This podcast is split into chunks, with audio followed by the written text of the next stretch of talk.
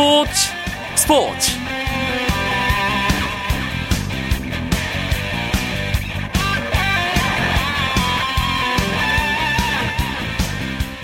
안녕하십니까. 금요일 밤 스포츠 스포츠. 아나운서 이광용입니다. 피겨 여왕 김연아 선수가 현역 마지막 무대를 아름다운 은메달로 장식했습니다. 큰 실수 없이 모든 연기 요소를 마치고 마지막 스핀을 끝내는 순간 17년간의 선수 생활을 마감하는 김연아 선수는 눈물을 참고 웃음을 보였습니다. 이렇게 우리의 피겨 여왕은 후회 없는 클린 연기로 마지막 무대 장식을 했고요. 이 무대는 전 세계 팬들의 가슴에도 영원히 남게 됐습니다. 아쉬움과 뭉클함이 함께했던 김연아 선수의 올림픽 경기 소식, 본인의 마지막 무대 소식은 잠시 후 소치 현지를 연결해서 자세한 이야기 들어보겠습니다. 재미있는 축구 이야기 축구장 가는 길도 준비되어 있습니다. 금요일 밤 스포츠 스포츠 지금 시작합니다.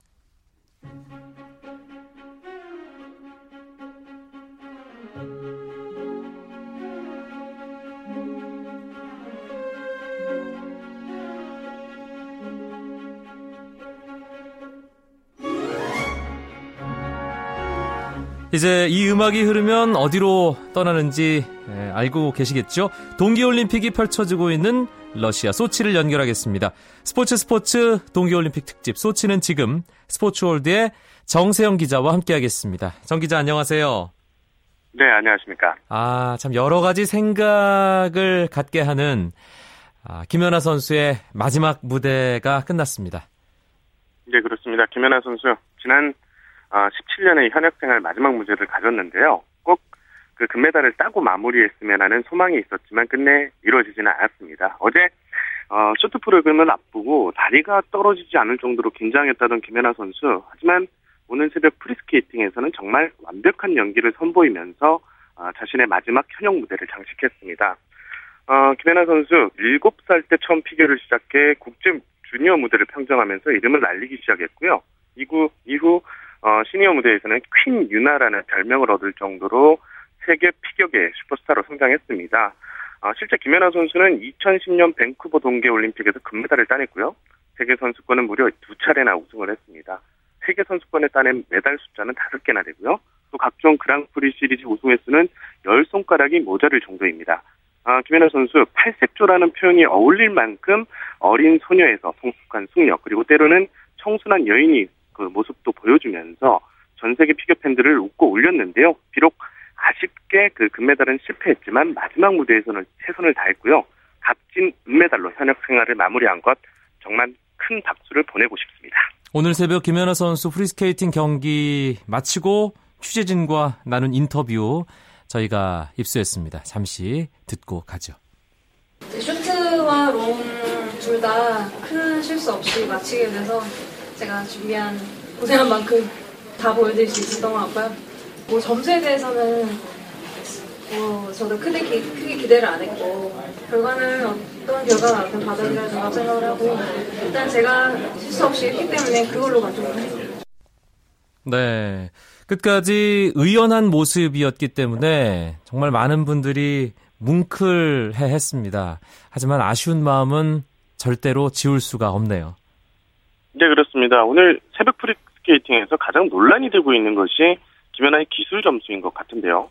어, 김연아 선수는 어제 technical 점수 69.69점을 받았습니다. 어, 그런데 이 69.69점은 이번 시즌 그리고 최근 1년 동안 김연아 선수가 받은 기술 점수 가운데 처음으로 70점 밑으로 떨어졌다는 것입니다. 큰 실수가 있었던 것도 아니었는데요. 어, 실제로 김연아 선수는 지난해 12월 열린 골드스핀 오브 자그레브에서는 71.52점을 받았고요. 또 지난 3월 그 지난해 3월 세계 선수권에서는 73.61을 얻은 바 있습니다. 반면 금메달을 딴 그 소트니코바 선수는 오늘 기술 점수에서만 75.54점을 받았는데요. 소트니코바 선수는 오늘 점프와 스핀 등 모든 수행 점수에서 1점대를 넘겼습니다. 네. 하지만 김연아 선수 같은 경우에는 12개의 수행 과제 가운데 무려 6개에서 1점대를 밑도는 가산점을 받았습니다. 어제 현장에서 경기를 해석한 정재은 심판 이사를 만났는데요. 연맹 심판 이사인데요. 어, 정재은 이사는 소트니코바가 모두 1점이 넘은 가산점을 받은 데 반해 김연아의 경우에는 점프에서 비거리는 물론 착지까지 완벽했는데 점프 3개에서 1점대 이하의 가산점을 받았다.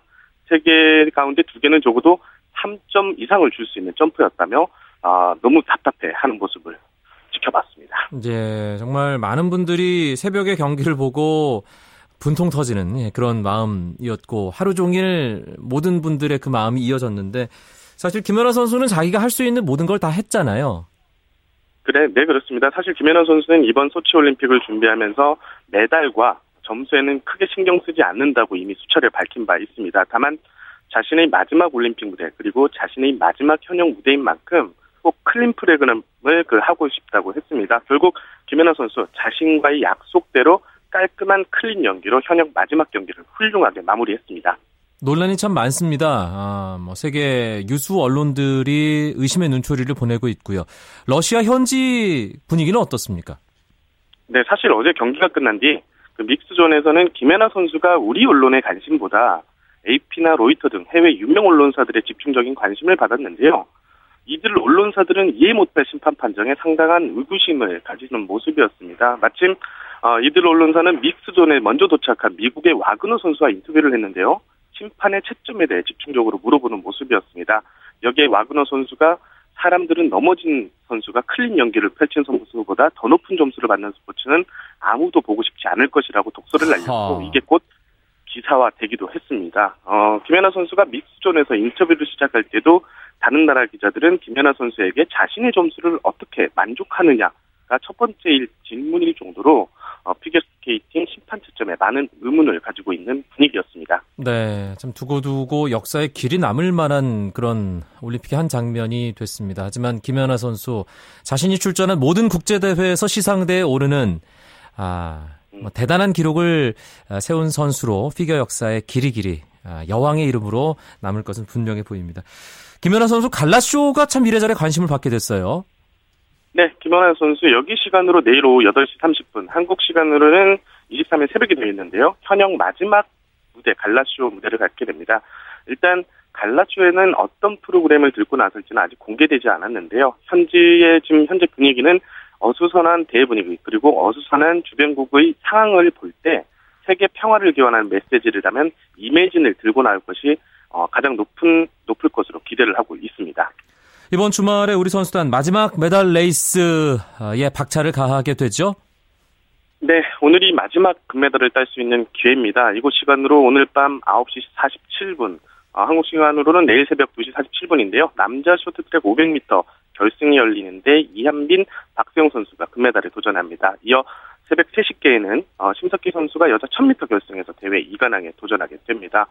쇼트트랙 경기에 앞서 메달권이 유력한 남자 팀추월 대표팀도 한국 시간으로 음, 오늘 8시 30분 러시아와 아, 8강전을 갖게 됩니다. 또 어, 여자 팀추월도 남자 경기에 이어 일본과 한일전으로 8강전을 치르게 됩니다. 이곳 시간으로 내일은 어, 남녀 팀추월 대표팀이 준중결승을 통과하면 준결승과 결승이 열리는데요.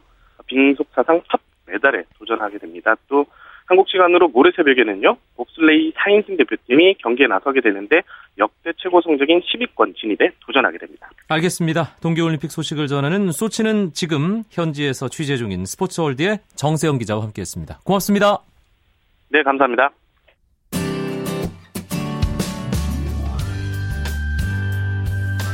스포츠를 듣는 즐거움. 스포츠 스포츠. 이광용 아나운서와 함께합니다.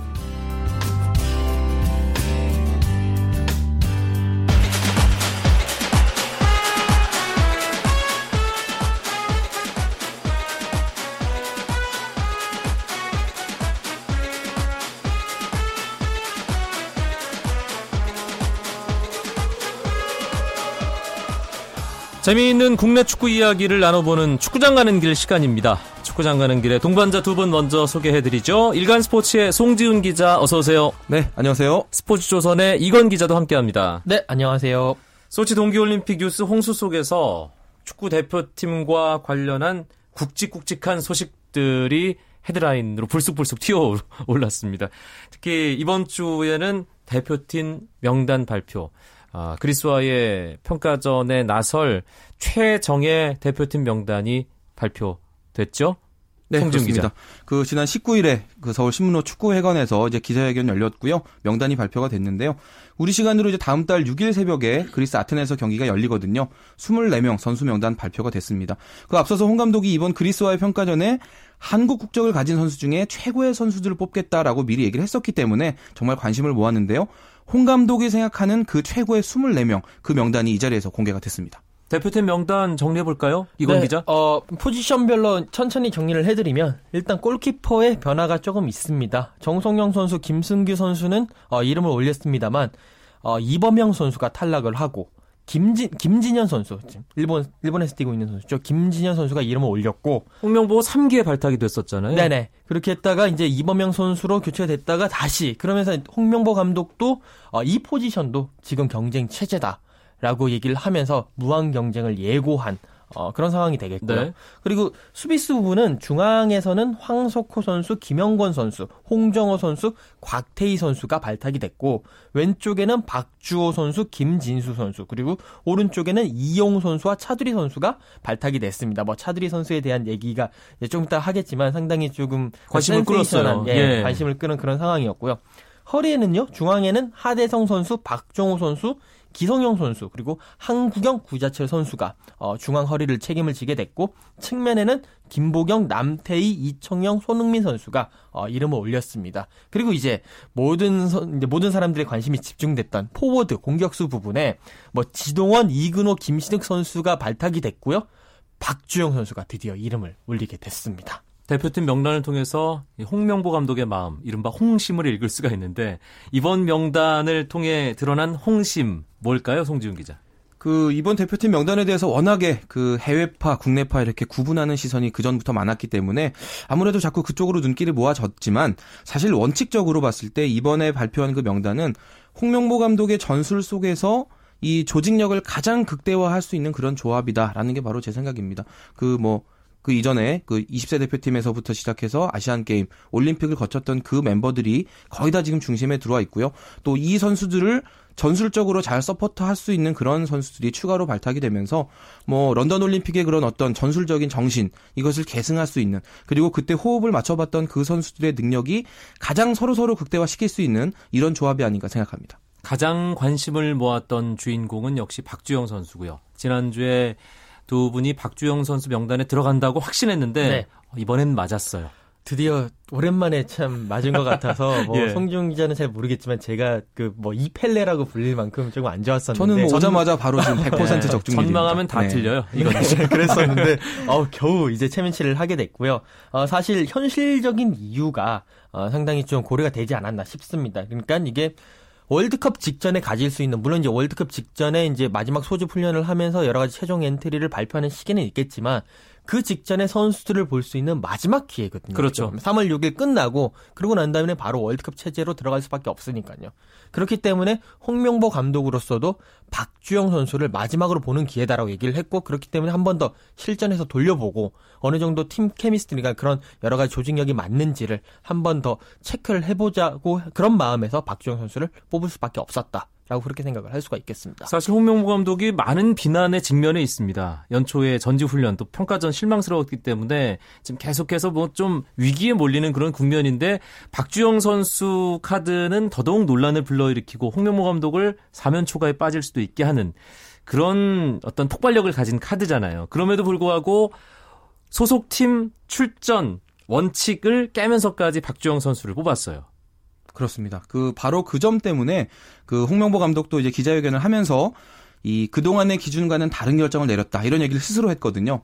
분명히 그종, 그동안의 그런 기준과 맞지 않다는 얘기인데 그럼에도 불구하고 이 홍 감독이 박주영 선수 선발한 거 저는 크게 두 가지로 이렇게 해석을 합니다. 우선 그 앞에서 말씀드렸다시피 이 대표팀에 도움이 될 수 있다라는 그런 홍 감독의 확신이 있었다는 점, 그 앞에서 이제 그 아시안 게임과 런던 올림픽 이 두 번의 대회에서 이 홍 감독이 추구하는 어떤 공격 전술, 박주영 선수가 잘 부합하는 그런 모습을 보여줬기 때문에 이 월드컵에서도 같은 능력을 발휘한다면 분명히 대표팀에 도움이 된다라는 그런 점이 있겠고요. 그리고 또 하나는 그 홍 감독 주변에서 좀 나오는 그런 정보들을 보니까 그동안 이 박주영 선수 컨디션에 대해서 그 홍 감독은 이제 직접 박주영 선수와 통화를 했다라고 얘기를 했는데 그것뿐만 아니라 이 뭐 구단 관계자라 든지 또 유럽 현지에 있는 그런 지인들한테 연락을 해서 박주영 선수의 몸 컨디션이 어느 정도다라는 그런 정보를 입수를 했던 것 같고요. 네. 그런 정보를 통해서 박주영의 몸 상태가 나쁘지 않다라는 그런 그 확신을 가지고 이번에 선수를 뽑은 것으로 저는 그렇게 얘기를 듣고 있습니다. 그렇게 뭐 현지에서 얘기를 하고 박주영 선수 몸 상태 괜찮다 평가를 받더라도 실제로 그라운드 위에서 대표팀의 경기에서 좋은 모습을 기대만큼의 모습을 보여줄 수 있을지 사실 좀 의문이 들긴 하거든요, 이건 기자. 그렇습니다. 어, 홍명보 감독이 일단 박주영 선수에게 바라는 모습을 원톱 그것도 많이 움직이면서 서로 서로 좌우의 이제 측면 공격수들 그리고 자기 밑에 있을 섀도우 스트라이커와의 유기적인 움직임을 통한 어, 그런 공격력을 요구를 하고 요구를 할 수밖에 없는데 과연 이 선수가 많이 이제 뭐 주위에서 그렇게 얘기는 한다고 하지만 경기에서 나선 지가 상당히 오래됐고 뭐 공식 경기를 뛴 적도 거의 없는 상황이고 물론 이제 와포드로 이적하고 난 다음에 어 4분 정도 뛰긴 했었지만 그런 상황에서 어 홍명보 감독이 과연 요구하는 그러한 모습, 그러한 포지션에 맞는 모습을 보여줄지는 상당히 미지수고요. 저는 개인적인 생각으로는 그게 그렇게 특히나 그리스라는 상, 그러니까 강한 상대를 대상으로 했었을 때 과연 어, 좋은 모습을 보여줄지에 대해서는 의문 부호를 남길 수밖에 없습니다. 그러니까 별로 잘하지 못할 것 같다라는 아, 저는 사실 그런 생각을 물음표를 강하게 네. 갖고 있 물론 이제 홍명 감독으로서는 그런 뭐 경기력이 안 좋더라도 가능성을 엿본다면 데리고 갈 수는 있겠죠 끝까지 하지만 아, 당장에 그렇게 좋은 모습을 보일 것인가에 대해서는 물음표를 남길 수밖에 없습니다. 일단 이적 후에 뭐 추가 시간 4분 정도밖에 뛰질 않았기 때문에 확인할 만한 시간이 없었어요. 근데 네. 이번 주말 다음 주말 두 번의 어떤 기회는 있지 않습니까? 특히 이번 주말은 와포드가 볼턴과 만나면서 이청용 선수와의 그라운드 맞대결 성사 가능성도 점쳐지고 있는데 두 번 중에 기회를 좀 가져야 될 텐데요, 박주영 선수. 일단 뭐 선수 자신의 컨디션이 많이 올라왔다는 이제 정보가 현지에서 오고 있기 때문에 어떤 방식으로든 출전 기회가 주어진다면 이제 그것을 스스로 입증해야 되는 그런 문제가 생기게 될 텐데요. 근데 지금 박주영 선수 같은 경우 특히나 말씀하셨듯이 이 대표팀에 합류가 하기 전에 과연 어느 정도 몸 상태냐라는 걸 스스로 보여주는 게 앞으로 대표팀에 합류한 이후에도 뭐 홍 감독이 그런 뭐 선수 구성이라든지 아니면 박주영 선수를 과연 몇 분 정도 뛰게 할 것인지 이걸 결정하는데 아주 중요한 변수가 될 수 있거든요. 네. 그렇기 때문에 지금 선발이냐 교체냐 이걸 떠나서 일단 출전하는 것 자체가 지금 뭐 팬들에게나 또 축구인들한테나 큰 관심이 될 것 같습니다. 이건 기자가 지난주에 그런 얘기를 했잖아요. 박주영 선수가 모든 축구 이슈를 빨아들이는 블랙홀이다. 네네. 그런 얘기를 했는데 이번 명단에서는 박주영 선수가 블랙홀 역할을 혼자 한 건 아니었어요. 그렇습니다. 예, 차두리라는 어. 이름이 들어가면서 많은 분들이 오, 차두리 선수가 들어가 있네. 조금 논란이 분산되는 느낌이었거든요. 그렇습니다. 다른 이슈들을 다 눈을 멀게 하는 그런 반짝반짝한 그런 모습을 보여줬었는데요. 예. 어, 차두리 선수가 어, 홍명보 후에 처음으로 제가 기억하기로도 처음으로 드디어 승선을 했습니다. 어, A 대표팀 자체에서도요. 어, 2011년 11월 달에 열렸던 그 레바논과의 월드컵 3차 예선 경기, 그 원정 경기에서 지구 조광래 감독 시절이었죠. 네, 조광래 감독 시절이었죠. 예. 그때 어, 조광래 감독 경질의 빌미가 됐던 경기기도 했어요. 맞습니다. 그 경기가. 예. 네. 그 경기 이후에 이제 한동안은 A 대표팀과 이렇게 인연을 맺지 못했는데요. 그럼 한 3년 정도, 2년 한 7, 8개월 정도 그 정도 만에 지금 올라오게 됐는데, 어, 오른쪽 풀백에 대한 고민들이 상당히 있었을 겁니다. 이번 그 미국, 그리고 미국 전지 훈련에서 어, 이용 선수가 나섰던 이용 선수가 상당히 뭐좀 불안정한 모습을 보여줬었기 때문에라도 있었고요. 또 그 차드리 선수가 가지고 있는 피지컬적인 부분들, 뭐 체격 조건도 좋고 또 여러 가지 경험적인 부분들을 어떻게 한번 이 홍명보호라는 팀에 녹여내려는 그런 접점을 찾기 위해서 이번에 선발한 것이 아닌가라고 생각을 합니다. 차두리 선수에 대해서는 사실 왜 대표팀에 안 뽑는 것인지에 대해서 이런저런 말들이 꽤 많긴 했어요, 송지훈 기자. 네, 그 사실 차두리 선수가 그 여러 축구인들이 이 대표팀에서 실험해봐야 될 카드로 그 박주영 선수 못지않게 추천을 받았던 그런 선수입니다. 그런 점에서 이제 박주영 선수와 마찬가지로 이번 그리스와의 평가전에 이제 좋은 실험 기회를 부여받게 됐는데요.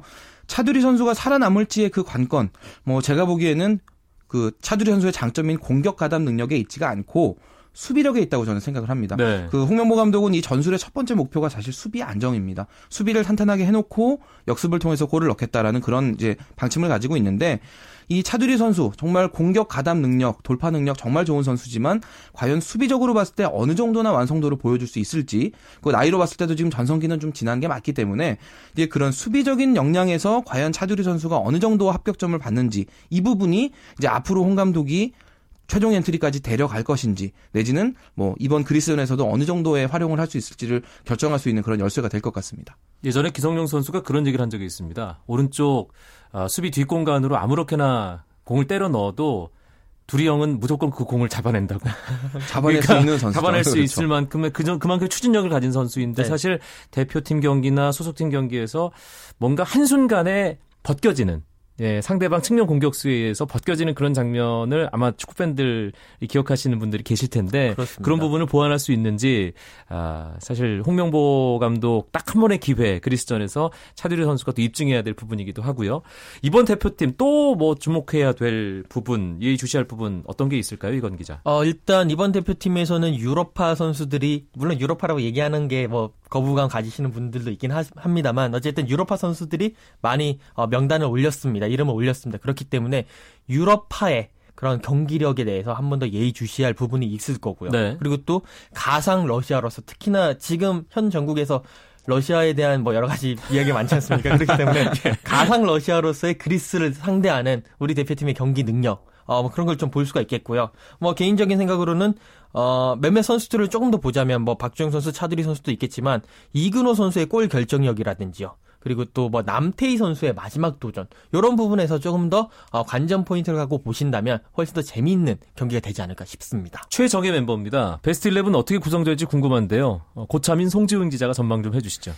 홍 감독이 주로 쓰는 4-2-3-1 포메이션 기준으로 말씀드린다면요. 일단 실험이 필요한 이 박주영 선수 원톱에 선발로 기용할 것으로 저는 예상을 하고요. 최소한 전반전 이상의 시간은 줄 것이다. 네. 네, 이렇게 충분히 그 활약 활약할 수 있는 시간을 줄 거로 보고요.